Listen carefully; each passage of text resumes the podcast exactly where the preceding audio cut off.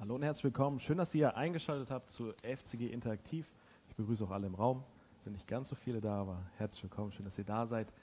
Ja, ich äh, darf euch an dieser Stelle ganz herzlich begrüßen. Neben mir sitzt wie immer Markus oder fast immer Richtig. Markus.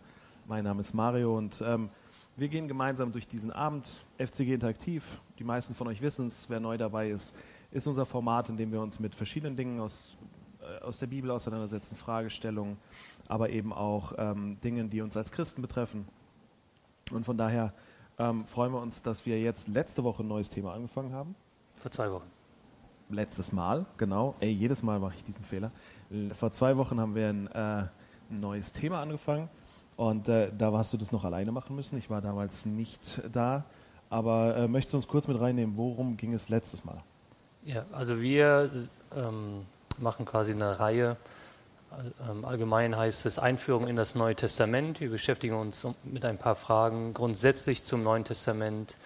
Äh, letztes Mal ging es darum, welcher Sprache ist es geschrieben worden, sind die Bücher chronologisch angeordnet und so weiter. Und ähm, da haben wir gesehen, zum Beispiel die Evangelien. Zwei davon wurden von Augenzeugen geschrieben, äh, zwei wurden von Personen geschrieben, die mit Augenzeugen zu tun hatten. Äh, Lukas und das Markus-Evangelium zum Beispiel. Und dann haben wir auch festgestellt, dass die Schreiber der Evangelien unterschiedliche Zielgruppen vor Augen haben. Markus hat für die Römer, also römische äh, Bevölkerung, und dann Lukas mehr für griechische, Matthäus für jüdische und Johannes allgemein. Und so haben wir ein paar Unterschiede festgestellt. Und was wir auch festgestellt haben, ist, dass das Bibel, äh, dass das Bibel, das Neue Testament oder die Bibel das heute am besten belegte antike Dokument ist. Also man kann den Originaltext wirklich sehr gut rekonstruieren und ähm, ja, das sind so ein paar Dinge, die wir letztes Mal zusammengetragen haben. Oder beziehungsweise ich letztes Mal zusammengetragen habe. Genau. Ähm, das ist natürlich jetzt äh, ein spannender, äh, ein spannender Themenkomplex. Ähm, lass uns da mal Schritt für Schritt weitermachen. Äh, eine Frage oder ein Problem, das uns ja beim Lesen der Bibel begegnet, ist ja, dass wir, dass wir heute leben und die, die Bibel, auch die, die Evangelien zum Beispiel, in in eine ganz andere Zeit hineingeschrieben wurden. Das heißt, wir haben da so eine zeitliche Lücke, die wir irgendwie schließen müssen. Und mir begegnet oft in der Arbeit mit jungen Menschen eben genau diese Frage, worauf muss ich achten beim Bibellesen? Was ist wichtig, ähm, dass ich das berücksichtige? Welche Dinge kann ich vernachlässigen? Ähm, der Kontext spielt immer eine Rolle. Wo spielt das? An wen ist das geschrieben? Und so weiter. Das ist ja schon mal gut, dass äh, man sich diese Fragen stellt, weil wenn man sich diese Fragen nicht stellt, dann überträgt man das, was man liest, eins zu eins, wie man es heute verstehen würde. Mhm. Und das kann so manche Probleme mit sich bringen. Zu, ja, zum Beispiel, äh, manche Wörter äh, sind bis heute gleich, aber haben damals äh, einfach, wurden inhaltlich anders gefüllt, wie wir sie heute füllen würden. Zum Beispiel das Wort Sklave. Wenn du das Wort Sklave hörst, an was denkst du da? Ja, an ausgebeutete Menschen, Menschen, die keine Rechte haben, die arbeiten müssen bis zum Umfallen, so diese. Genau, dann vielleicht noch der Sklavenhandel, vielleicht fallen einem noch ein paar ähm, Filme ein mhm. ähm, über äh, das Problem mit Sklaverei in den USA und dann meistens sind die Sklaven Menschen mit einem afrikanischen Hintergrund und so weiter. Aber Menschen, die ausgebeutet, unterdrückt, gewaltvoll, ähm, also misshandelt worden sind und so weiter. Und ähm, das Wort Sklave aber im Neuen Testament oder zur damaligen Zeit wurde ein bisschen anders gefüllt. Ähm, also ein Sklave, der Unterschied zwischen einem Sklaven und einem freien Mensch, der war nicht so groß wie das, was wir zum Beispiel in den USA gesehen haben. Ein Sklave konnte sich auch wieder freikaufen, äh, war auf eine begrenzte Zeit Sklave und so weiter, hatte Rechten, Pflichten, aber das war jetzt kein Spielball, kein Hund, den, also kein Mensch, den du wie einen Hund behandeln konntest. Da merken wir jetzt schon bei einem einfachen Wort wie Sklave, steckt halt ähm, ein kultureller beziehungsweise auch politisch stecken da ganz andere Sachen drin, wie wir das auf Anhieb aus heutiger Perspektive verstehen würden. Ja, okay, das macht natürlich ähm, äh, einen großen Unterschied, mit welcher Brille oder mit welchem Blick wir zum Beispiel eben solche Worte lesen. Andere Sachen sind ja zum Beispiel, dass da manchmal Berufe beschrieben werden, die es heute so gar nicht gibt oder mit denen wir uns nicht mehr auskennen, die, die fast ausgestorben sind und so. Und, ähm, genau, wie hat man Dinge gemacht? Ähm, ja, also wie, wie, war, war das mit Essen, wie oft hat man gegessen und so weiter. Äh, wenn es heißt, dass Jesus äh, hungrig war und mit seinen Jüngern unterwegs war. Also wie haben die grundsätzlich, wie sah so der Alltag aus damals? Da schließt man ja von, also bei uns ist alles zugänglich, wir gehen in den Supermarkt, kaufen uns was, wie war das damals? das hilft dann schon auch, die Geschichten besser zu verstehen. Ja, und ähm, du hast gesagt, also wir haben gerade darüber gesprochen, auf der einen Seite haben wir einen sprachlichen Unterschied, das ist ähm, etwas, was wir gut nachvollziehen können, aber ähm, es gibt ja noch weitere Unterschiede, die das Ganze eben ein bisschen schwieriger machen. Ähm, welche würden denn da noch dazukommen? Ja, also damit wir die Bibel, beziehungsweise jetzt hier das Neue Testament oder die Evangelien ähm, richtig verstehen können, müssen wir uns ähm, auch mit den Umständen der damaligen Zeit äh, beschäftigen. Also ganz allgemein kann man Folgendes sagen. Also der politische Rahmen, äh, politisch gesehen sind die, ist, also findet das, was uns in den Neuen, im Neuen Testament beschrieben worden ist oder in den Evangelien, ähm, findet in einer römischen Welt statt. Also politisch, die regierenden Mächte, die regierende Macht war römisch. Äh, kulturell war das eine griechische Welt und äh, religiös eine hebräische bzw. jüdische Welt, das, was wir im Neuen Testament ähm, beschrieben bekommen. Okay, aber das klingt jetzt auf Anhieb erstmal total durchgemischt, durcheinander und ähm, das war vielleicht für die Leute sogar damals gar nicht so einfach. Wie ist das denn für uns? Also woher kommt das und wie können wir das handhaben? Also wir haben Römisch, wir haben Griechisch, dann haben wir Jüdisch und es hat einfach was damit zu tun, dass äh, die Region, also Israel insgesamt, einfach jahrelang, jahrhundertelang ziemlich stark umkämpft war. Und da können wir mal reinschauen, was da einfach politisch passiert ist. Jetzt mal so vom Alten Testament her kommen. Äh, Maleachi, wenn ich es jetzt richtig im Kopf habe, ist so das, der letzte Prophet im Alten Testament. Und danach passiert 400 Jahre nichts mehr. Also 400 Jahre prophetische Stille. Aber ähm, nur weil ähm, Gott sich nicht offenbart hat, heißt nicht, dass im Land selbst nichts passiert ist, sondern da ist einiges passiert. Und drei große internationale Mächte haben Israel, ähm, sagen wir mal, besetzt gehabt oder unterdrückt, wie auch immer man das formulieren mag. Und da schauen wir mal rein.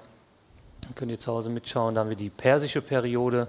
Das ist 538 bis 332 vor Christus, also knapp 200 Jahre waren da die Perser.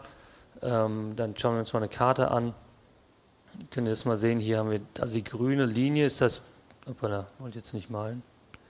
So, die grüne Linie hier, das ist so das Persische Reich. Und äh, nach den, ähm, genau, also da, da, fällt halt Israel auch wieder mit runter. Danach kam dann die griechische Periode, die war 332 vor Christus bis 167, also nicht ganz 200 Jahre. Da sehen wir hier auch wieder die Grenze, also es hat auch schon wieder ähm, Israel betroffen. Also hast einmal die Perser, die waren da 200 Jahre lang, dann hast du die Griechen, die waren nicht ganz 200 Jahre lang. Dann gab es eine Zeit, knapp 100 Jahre, ähm, die nennt man die makkabäische Periode der Unabhängigkeit. Ähm, da war Israel dann unabhängig für knapp 100 Jahre. Und dann kamen die Römer. Und die Römer sind ein riesiges Reich, also alles Mögliche gehörte zu denen. Und die haben auch hier wieder ähm, Israel besetzt gehabt. Und so sehen wir, dass innerhalb von 500 Jahren oder 450 Jahren einfach ganz viel passiert ist. Also mal Persisch, dann Griechisch, dann wieder unabhängig und dann wieder äh, Römisch. Und ähm, ist einfach sehr, sehr viel passiert dort.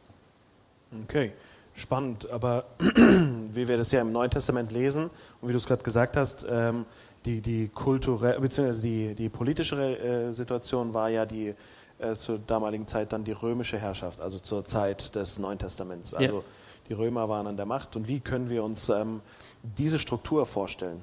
Also was die Römer gemacht haben, die haben grundsätzlich ähm, lokale Könige eingesetzt und die quasi dem, also oberster Chef war Caesar, war der Kaiser, äh, die haben ihm unterstanden. Aber jetzt äh, im Jahr 63 vor Christus ähm, setzte, äh, setzte Caesar folgenden Mann ein, das war der, also Pompeius, das Caesar und er regierte jetzt quasi über alles 63 vor Christus. Und er unterstellte Jerusalem einem Mann namens Antipatros. Und er war der Gouverneur von Galiläa. Und als dieser dann starb, ähm, übernahm sein Sohn, und der Name sollte euch bekannt vorkommen, Herodes, als Gouverneur, ähm, also übernahm er als Gouverneur von Palästina und regierte als Herodes der Große von 37 bis 4 äh, vor Christus. Und als der dann starb, wurde Palästina in in, ähm, aufgeteilt unter seinen Söhnen. Das, das, schauen wir uns dann mal an. Da haben wir mehrere Bereiche. Da haben wir hier oben einen und dann hier Galiläa, dann haben wir hier Samarien, Judäa und Idumea und so weiter. Und ähm, einer von seinen Söhnen hieß Archelaus, äh, der wurde auch wurde durch Augustus 6 nach Christus abgesetzt. Er regierte über Judäa, Samarien und dann Idumea. Und ähm, da, da passt dann auch ähm, Pilatus mit hinein. Also Israel ursprünglich ein König, Herodes, ne, unter der Herrschaft von Pompeius, also unterstand ihm und dann in vier Bereiche aufgeteilt. Und da gab es dann auch mehrere Leute, die Herodes hießen. Also früher beim Lesen hatte ich immer gedacht, es gab nur einen Herodes, aber da gab es einfach mehrere. Und ähm, so also war das quasi dann eher so aufgeteilt, regionale Herrscher, müssen wir uns so vorstellen. Genau, als Jesus dann vor der Kreuzigung zu Herodes gebracht wird, es war nicht dieser Herodes der Große, sondern so einer von den Nachfolgern von Herodes dem Großen. Ich mag ja immer die Bescheidenheit der römischen äh, Herrscher, die sich immer der Große, der Mächtige oder sonst was genannt haben. Man muss sich von der Masse absetzen. Ja, das ist natürlich wichtig. Ähm, kommt daher auch der Wunsch, ähm, dass die Israeliten einfach die, diesen großen Wunsch ge gehegt haben, dass der Messias eben auch ein politischer Befreier ist. Also, dass sie auf, dem, auf den Messias warten, das ist ja schon ganz lange. Aber irgendwann gab es ja so einen Umschwung, dass, dass, sie, dass sie gehofft haben, dass er nicht nur ein, ein, ein Geist, äh, auf geistlicher Ebene rettet oder ähm, etwas verändert, sondern auch politisch. Auf jeden Fall. Also man hat mit dem Messias ähm, politische Macht auch verbunden, aber es hat auch bestimmt ganz stark was damit zu tun, dass man einfach so viel Unterdrückung und ähm, fremde Mächte erlebt hat. Und da können wir mal reinschauen in ähm, die Apostelgeschichte 1, Vers 6. Herr, ist jetzt die Zeit gekommen, in der du das israelitische Reich wiederherstellst. Also Jesus ist auferstanden, die Jünger haben ihn gesehen und das ist jetzt vor seiner Himmelfahrt und da stellen sie ihm diese Frage, also stellst du jetzt das israelitische Reich wieder her? Und da merkt man, dass sie ganz klar also das Königreich Gottes politisch auch verstanden haben. Also hier jetzt wird die Herrschaft wieder hergestellt. Und Jesus sagt, nee, äh, das läuft ein bisschen anders. Aber ähm, das ist genau der Gedanke, den du aufgegriffen hattest. Man hat den Messias auch als politischen Herrscher, Herrscher verstanden, als Befreier und dass endlich die Unterdrückung aufhört. Ja, das ist spannend. Und ähm, genau da ähm, macht sich ja so, also in diesen Situationen merken wir ja voll, dass, dass es irgendwie für uns einen ganz großen Unterschied macht, ähm, zu verstehen, wie war die politische Situation, wie war die, die, die äh, kulturelle Situation, einfach beim Lesen, Entschuldigung, zu verstehen, was, was macht das Ganze dann eben aus. Und ja, also wenn man das einfach weiß, dass das Land stark umkämpft war, dann kann man auch nachvollziehen, warum die in diesen Kategorien gedacht haben. Also als Leser jetzt heute habe ich mich schon ein paar Mal gefragt, warum wollten die unbedingt, stellst du das israelitische Reich jetzt wieder her? Wo war das Problem? War das nicht okay, so wie es war? Oder die konnten doch ihre, also der Tempel hat ja funktioniert, die konnten ja alles machen, aber scheinbar war das für die damals ein Problem und da hat man die Hoffnung an den Messias auch geknüpft, ähm, die politische Herrschaft wiederherzustellen. Ja, ist schon spannend. Also, dass da so ein Wunsch entsteht, irgendwie nach Unabhängigkeit, nach, nach Eigenständigkeit, gerade wenn man die, die geschichtliche Situation, Generationen, die damit aufgewachsen sind, dass eben äh, sie nicht frei waren, sondern umkämpft waren und so. Das ist ähm, auf jeden Fall wichtig, einfach bei manchen Dingen zu verstehen, weil ähm, das, glaube ich, vieles dann manchmal in einem anderen Licht darstellen lässt. Ja, auf jeden Fall. Das war jetzt die politische Situation. Äh, die hast du jetzt so aufgegriffen. Ähm, wie war denn damals die religiöse Situation?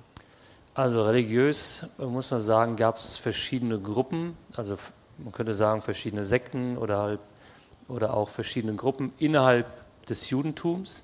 Also wenn wir jetzt nochmal schauen würden, okay, ähm, wie, haben das, wie war das bei den Römern und so weiter, würde es nochmal komplexer werden. Aber jetzt nur, wenn wir das Judentum betrachten, da gab es verschiedene Gruppen. Vielleicht fällt dir eine Gruppe ein, die du aus dem Neuen Testament kennst? Ja, also die erste, die mir einfällt, ist natürlich, sind die Pharisäer. Genau, Pharisäer, die sind ganz bekannt. Ähm, also ich habe ja vorhin gesagt, es gab diese makkabäische Zeit der Unabhängigkeit und die, die Pharisäer, die, stand, die entstammen ähm, aus dieser Revolte oder entstanden kurz nach der Revolte der Makkabäer.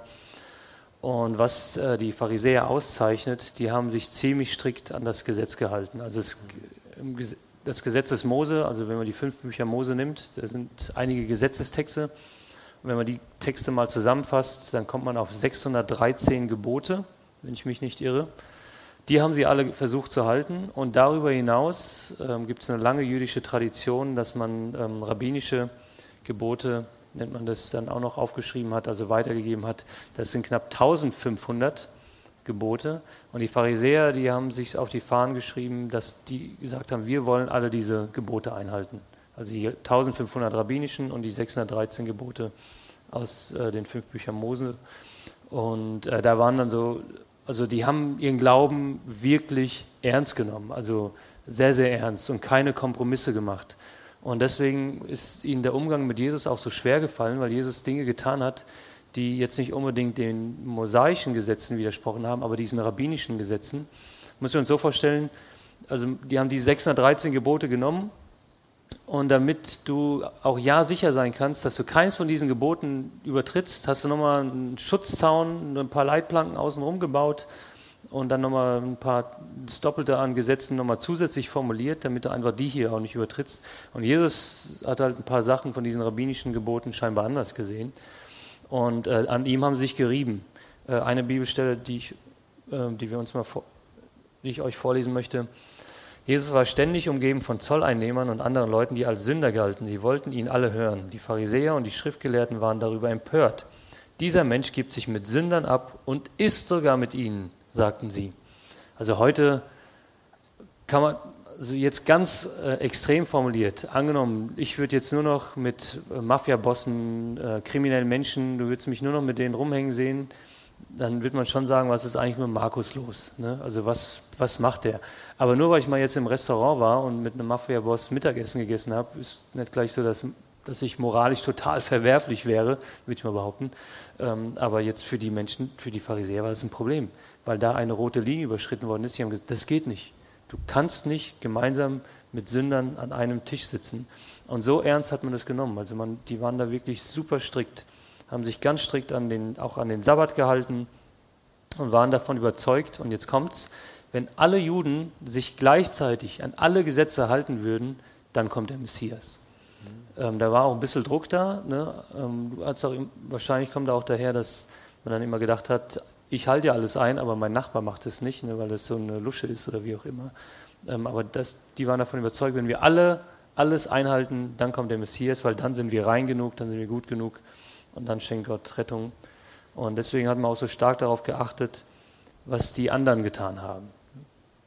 Ja, stimmt. Das sieht man, äh, liest man oft, dass der Fokus sehr stark darauf geht, nicht bei sich zu bleiben, sondern zu schauen, was machen andere falsch, ähm, wir haben ja verschiedene Geschichten, wo, wo sie ähm, auch Jesus darauf ansprechen, ja, wie würdest du das sehen und so, wenn, wenn Sünde da ist und so. Ja. Dass da sehr stark der Fokus drauf liegt. Oder was ist mit deinen Jüngern, die haben am Sabbat Ehren gerauft, wie kann das sein? Ähm, also geht doch gar nicht. Also da ist ganz stark der Fo äh, Kontrolle. Ne? Also man will das einfach äh, kontrollieren. Es kommt aus einem Bestreben, wirklich fromm leben zu möchten. Und dadurch wird das ganze Leben eigentlich ähm, kontrolliert und reglementiert. Aber trotzdem ist es ja so, dass die, also vielleicht auch aufgrund dessen, aber die Pharisäer haben ja bis heute keinen guten Ruf. Also ähm, wir, sehen es, wir sehen es in der Bibel und ähm, für Menschen, die, die jetzt auch schon länger im Christentum unterwegs sind, ist ja Pharisäer kein, kein positiv behaftetes Wort. Also es waren wirklich gute Menschen, die äh, auch sehr, sehr fromm gelebt haben, aber du hast recht, bei uns, wenn man sagt, äh, du Pharisäer, das ist eher so du Heuchler. Ne? Mhm. Also ähm, du spielst was vor, was du tatsächlich nicht bist. Da tut man dem ein bisschen Unrecht. Aber ähm, das hat schon auch was damit zu tun, dass die dann auch Schlupflöcher und so weiter gefunden haben, wie sie dann doch noch äh, ans Ziel kommen können.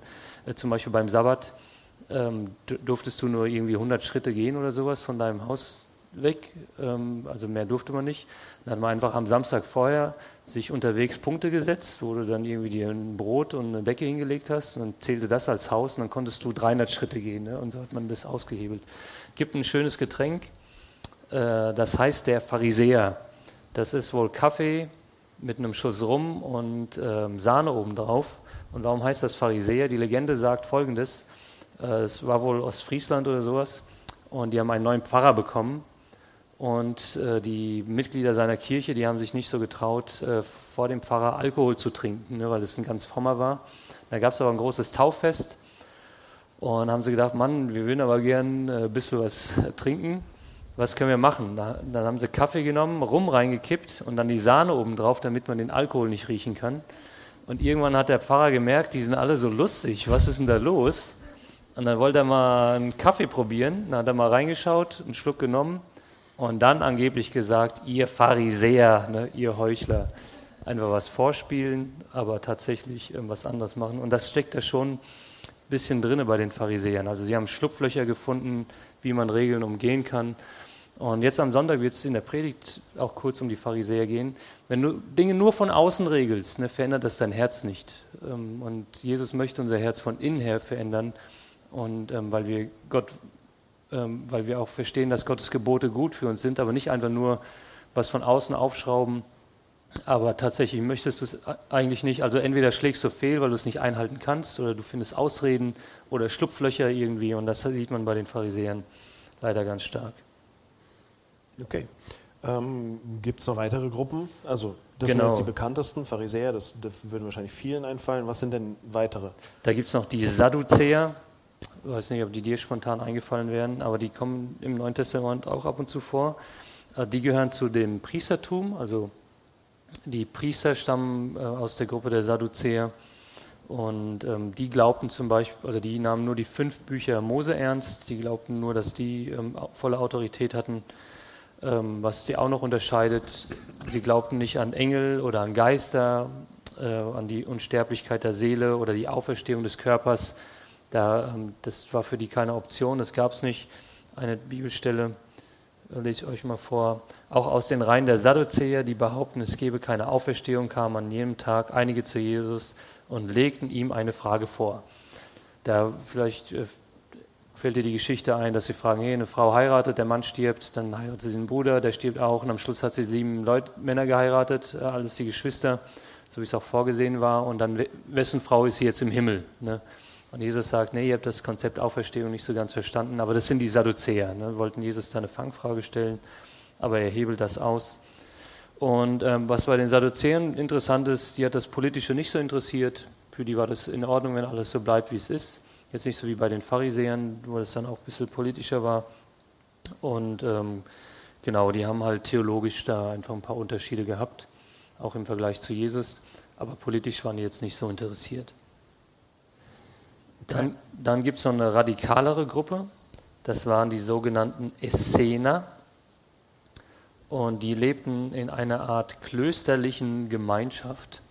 Also die waren sehr, sehr abgeschottet äh, die waren noch strikter als die Pharisäer. Also wenn wir denken, wo die Pharisäer, die haben echt ein sehr geregeltes Leben geführt. Die Essener, die haben das nochmal getoppt. Zwei bis drei Jahre Probezeit. Ähm, also man musste sich bewähren, die haben nicht jeden aufgenommen, was die Hürde auch ein wenig, äh, also die Hemmschwelle hochgesetzt hat, war privates Eigentum wurde der Gemeinschaft gegeben. Also du hast dann alles verloren, es gab kein privates Eigentum mehr. Ähm, also man wollte auch nicht heiraten, hast dann im Zölibat gelebt. Und äh, um ihre Reinheit zu symbolisieren, trugen die Essener weiße Kleidung, also haben sich ähm, ja, schöne Sachen ausgesucht und ähm, waren auch von sich sehr überzeugt, dass sie der letzte erwählte Rest waren, der in den letzten Tagen lebt. Also sie haben gesagt, hey, wir sind der einzige Kern, der irgendwie Gott noch lieb hat, der Gott ernst nimmt. Und ähm, so haben die sich verstanden. Was interessant ist, von den Essenern haben wir die Qumran-Rollen. Also vor, ähm, ich meine, das war in den 50er Jahren, wurden in Höhlen von Israel, in, bei Israel, ähm, wurden Schriftrollen gefunden vom Prophetenbuch Jesaja und war einfach ähm, ganz interessant, weil die ähm, so ziemlich das älteste war, was wir dann zu dem Zeitpunkt hatten. Und ähm, die haben das bestätigt, dass zum Beispiel die Textabschriften, die wir hatten, wirklich gut überliefert worden sind. Ähm, also dass man die Textabschreiber sauber gearbeitet haben. Und das waren Texte von den Essenern, äh, die man da in den Höhlen ähm, gefunden hatte. Also das ist die Gruppe der Essener. Ja, also wir sehen, das äh, geht immer eine Stufe radikaler. Ähm, wir sehen, dass da unterschiedliche äh, Lebensmodelle sind. Ist schon spannend, ne? tragen weiße Kleider, um das nach außen zu tragen. Ich denke, das war bei vielen Gruppen war das ja so ein so ein Ding, dass sie das nach außen symbolisieren wollten, sich darstellen wollten. Ähm, das ist ja auch das, was wir manchmal mit den Pharisäern verbinden, dieses ähm, Öffentlichmachen der eigenen Geistlichkeit, der eigenen Herrlichkeit. Ja. Äh, wenn ich mich nicht täusche, gab es aber noch eine Gruppe, die noch radikaler war. Das waren die äh, Zeloten, wobei äh, jetzt nicht unbedingt radikaler im Sinne von fromm radikal, mhm. aber im Sinne von äh, politisch radikaler. Oder so militärisch oder genau. was, ne? Äh, also einer von den Jüngern von Jesus, das war auch ein Zelot, der wird er so nebenbei erwähnt. Und das war eine kleine Minderheit von einflussreichen Juden und das waren Revolutionäre, äh, beziehungsweise die waren auch militant. Also die waren bereit, ähm, da auch wirklich äh, weh zu tun anderen. Und die haben Folgendes gesagt, wir akzeptieren keine andere Autorität außer Gott. Und waren, gingen halt gegen den Staat vor, gegen die Römer, ähm, attackierten römische Truppen, haben da so eine Nadelstichtaktik gehabt, immer mal wieder ähm, da was angreifen, ein bisschen wehtun. Und also jede fremde Macht war ein Problem. Aber was auch ein Problem war, waren Menschen, die mit der römischen Besatzung zusammengearbeitet hatten. Angenommen, du hast einen Beruf, wo du sagst, na gut, ich komm, muss da irgendwie mit denen kooperieren, das war für die nicht in Ordnung. Also dann warst du ein Verräter, ein Versager, wie auch immer. Ähm, dann waren die äh, nicht gut auf dich zu sprechen. Die haben auch keine Steuern gezahlt an die Römer. Also es waren richtige Rebellen ähm, oder ja, militante Rebellen. Da haben wir auch eine Geschichte, wo Jesus gefragt wird, hey, soll man an Rom Steuern zahlen? Und äh, das kommt daher, dass zum Beispiel die Zeloten keine Steuern gezahlt hatten. Also die waren politisch sehr, sehr aktiv, die waren gegen die Römer, ähm, waren dabei, Aufstände anzuzetteln und so weiter, ähm, waren jetzt nicht nur ähm, religiös motiviert. Klar, die Religion spielte eine Rolle, weil die gesagt haben, Gott ist die höchste Autorität, aber die waren auch militant an der Stelle. Ja, spannend zu sehen, was da alles, ähm, was da alles passiert ist. Ähm, nun gab es jetzt aber nicht nur diese Gruppierungen, sondern auch sowas wie Leute, die in Ämtern waren oder auch Berufe. Genau, ja. Eine Gruppe, die uns auch öfter begegnet, sind die Schriftgelehrten. Ne? Das heißt dann immer, Jesus, äh, also Pharisäer und Schriftgelehrte kamen zu Jesus zum Beispiel. Ne? Ich habe immer gedacht, hey, wo ist da der Unterschied? Sind doch alle gleich. Aber ein Schriftgelehrter ist einfach jemand, der das beruflich gemacht hat. Heute würde man sagen, ähm, also ist ein Theologieprofessor. Ähm, also ein, oder ein Schriftgelehrter bedeutet ein Lehrer des Gesetzes. Also es war einfach sein Beruf. Die haben dann in der Synagoge unterrichtet. Es war ein Berufsstand, den konntest du lernen, erlernen und das waren die sogenannten Schriftgelehrten, also es waren Profis. Wenn wir es ähm, auf dem jetzt in einem anderen Beruf nehmen würden, wären es Anwälte zum Beispiel, wenn du ein Jurist bist. Ne? Also Gesetzeslehrer, jetzt nicht Gesetz der Bibel, aber dass du dann Anwalt, ein Jurist bist, nicht einfach super gut mit äh, dem Gesetz auskennst. Und hier waren das also Theologieprofessoren. Auch mit, der, auch mit der Auslegung, da ging es ja auch dann ganz oft darum, wie legen wir Dinge aus, wie werden Dinge gehandhabt. genau, so. ja. Mhm. Und sagen wir mal, diese rabbinischen Gesetze, ähm, das haben halt dann auch Schriftgelehrte oder Rabbiner, äh, Lehrer dann ähm, aufgeschrieben gehabt und da wurde sehr viel tradiert, tradiert. Rabbi so und so hat gesagt, das und das und das. Also sie haben auch schon ein hohes Gewicht gehabt. War immer ganz wichtig, unter wem du auch studiert hattest, ne, wenn es ein großer Rabbi war, mhm. ähm, hat auch viel ausgemacht.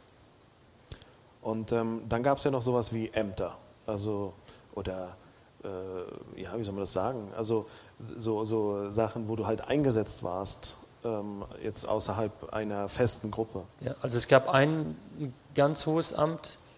Ähm, also klar, es gab noch die Priester, die jetzt die, ähm, also den, den, Priesterdienst, Tempeldienst und so weiter gemacht hatten.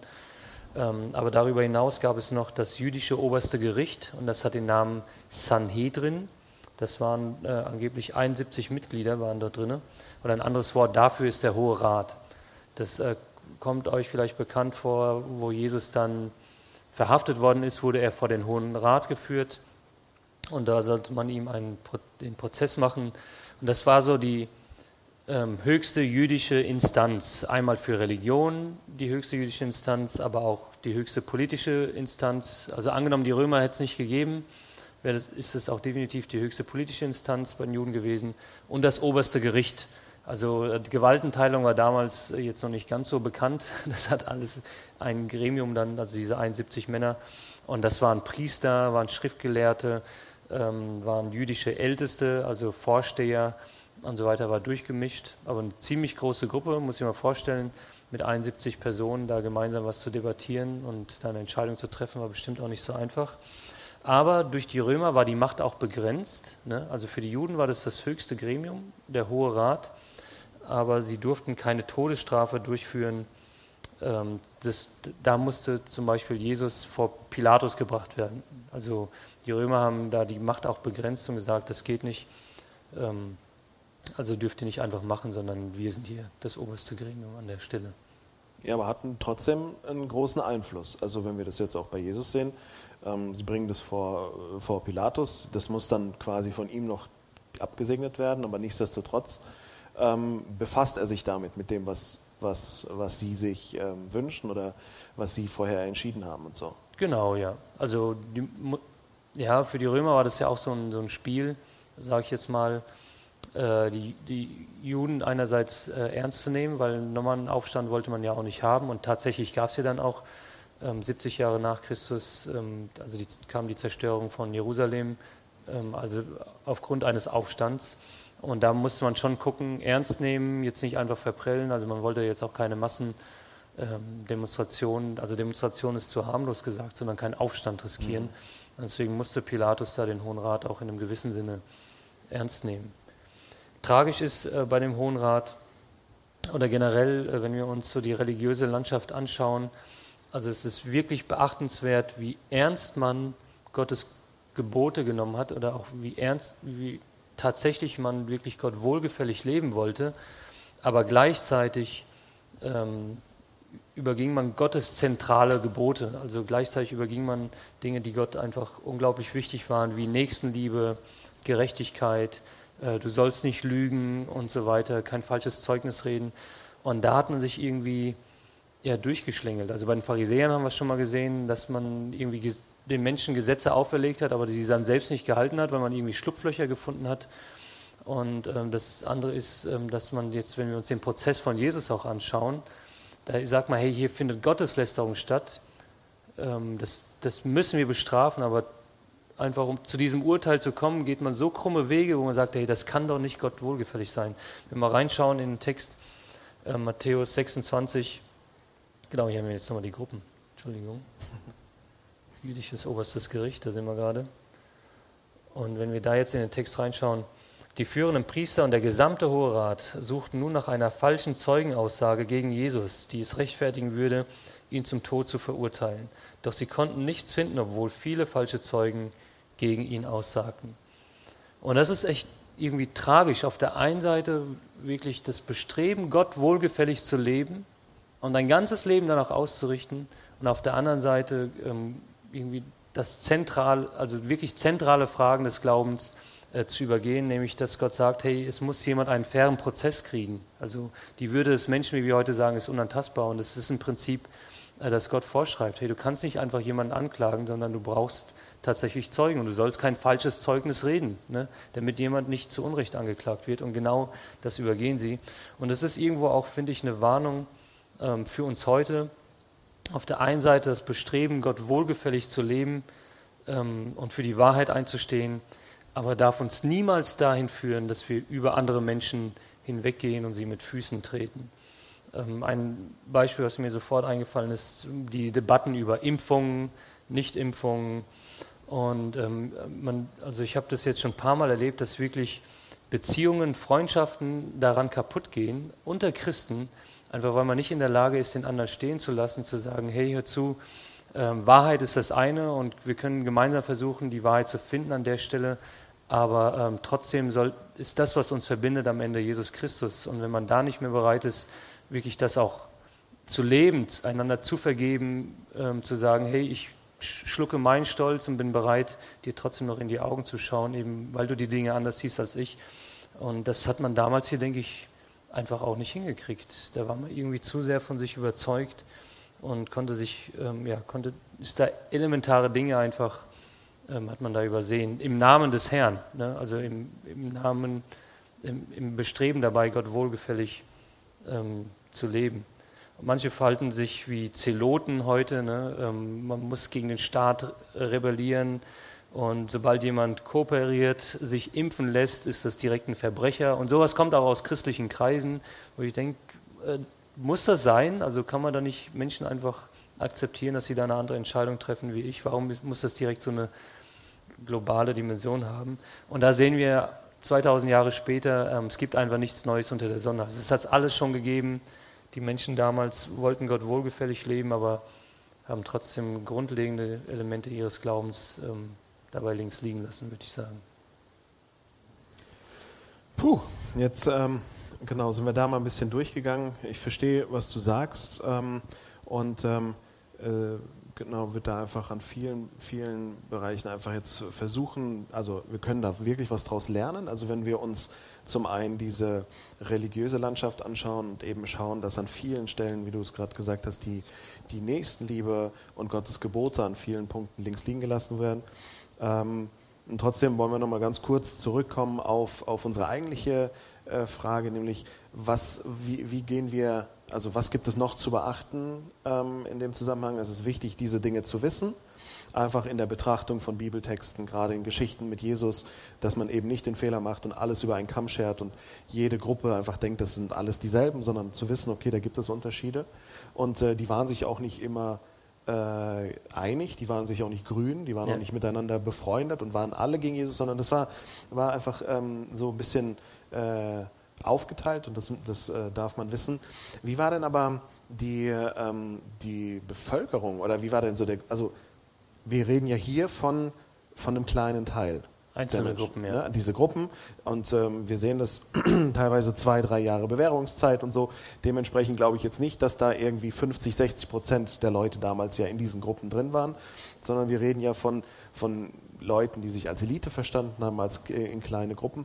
Wie war denn so der Großteil der Menschen zu, einzuordnen? Die Leute im Land, wie, wie, wie kann man das? Ja. Also was man auf jeden Fall sagen kann, religiös interessiert waren sie wahrscheinlich alle, aber nicht ganz so krass jetzt wie die Pharisäer oder die Essener und so weiter. Da gab es bis heute auch nicht anders eine große ähm, Mehrheit an Menschen, die gesagt haben, ja, finde ich interessant, aber ist jetzt auch nicht so dramatisch. Ne? Das nennt man, also das waren die Leute des Landes, denen waren die politischen und die religiösen Gruppen ziemlich schnuppe. Ne, die haben ihr Leben gelebt, ging vorwärts, waren vielleicht auch religiös an mancher Stelle, aber einfach nicht so radikal. Und ähm, die Frommen, die Pharisäer, die waren auf diese Menschen natürlich nicht gut zu sprechen, weil die gesagt haben, hey, wenn ihr mal das hier ein bisschen ernster nehmen würdet, dann wären wir nicht in dieser Misere, dann wäre der Messias da, dann ähm, äh, würde es uns besser gehen und so weiter. Und ja, also da ist auch ist dann auch wieder der Vorwurf da, guck mal, die leben so ähm, ja, unmoralisch und so weiter, wobei da kulturell auch ein paar Dinge anders waren, also ähm, dass, dass man äh, gewisse Dinge damals auch einfach nicht gemacht hat, also weil sie kulturell das nicht hergegeben hat, ähm, aber trotzdem war da der Vorwurf, hey, ihr lebt einfach nicht fromm, wenn ihr mal fromm leben würdet, dann äh, wäre der Messias schon längst da und das ist so die größte Bevölkerungsgruppe. Es gibt so Leute wie Zachäus, äh, der Zöllner, die hat es scheinbar alle nicht so groß gejuckt. Die haben, hat hier sein Geld verdient auf krumme Art und Weise, ne? aber war jetzt trotzdem religiös interessiert. Ne? Also als Jesus gekommen ist, wollte er ihn schon mal sehen, ne, wer das ist. Ja, da sind wir, genau, kann nochmal die, die, die einzelnen Gruppen zeigen. Das sind so verschiedene Bereiche und da merkt man, na gut, Jesus hat da mit unterschiedlichen Menschen zu tun gehabt. Und muss man gucken, woher kommen die Aussagen, die da getroffen werden. Und das soll einfach insgesamt helfen, das Neue Testament, die Evangelien an der Stelle ein bisschen besser zu verstehen. Vielen Dank. Ähm, ich denke, dass wir an dieser Stelle jetzt einmal einen Punkt setzen können.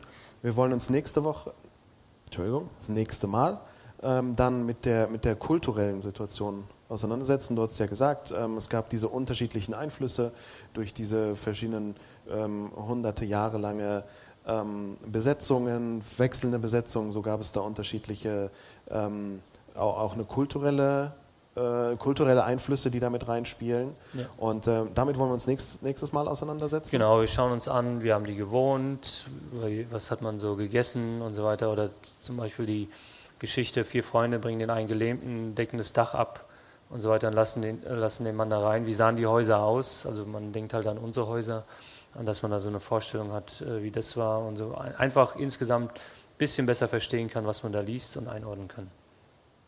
Ja, und ich denke, ähm, das ist auf jeden Fall wichtig. Das macht Sinn, sich damit auseinanderzusetzen, das immer wieder neu sich in, in Erinnerung zu rufen, auch wenn ihr jetzt denkt, ah, das habe ich alles schon mal gehört. Ja, sicherlich. Ähm, ich habe das auch mal gelernt der, in der Bibelschule. Nichtsdestotrotz macht es Sinn, sich immer wieder neu ähm, da wieder dran zu erinnern.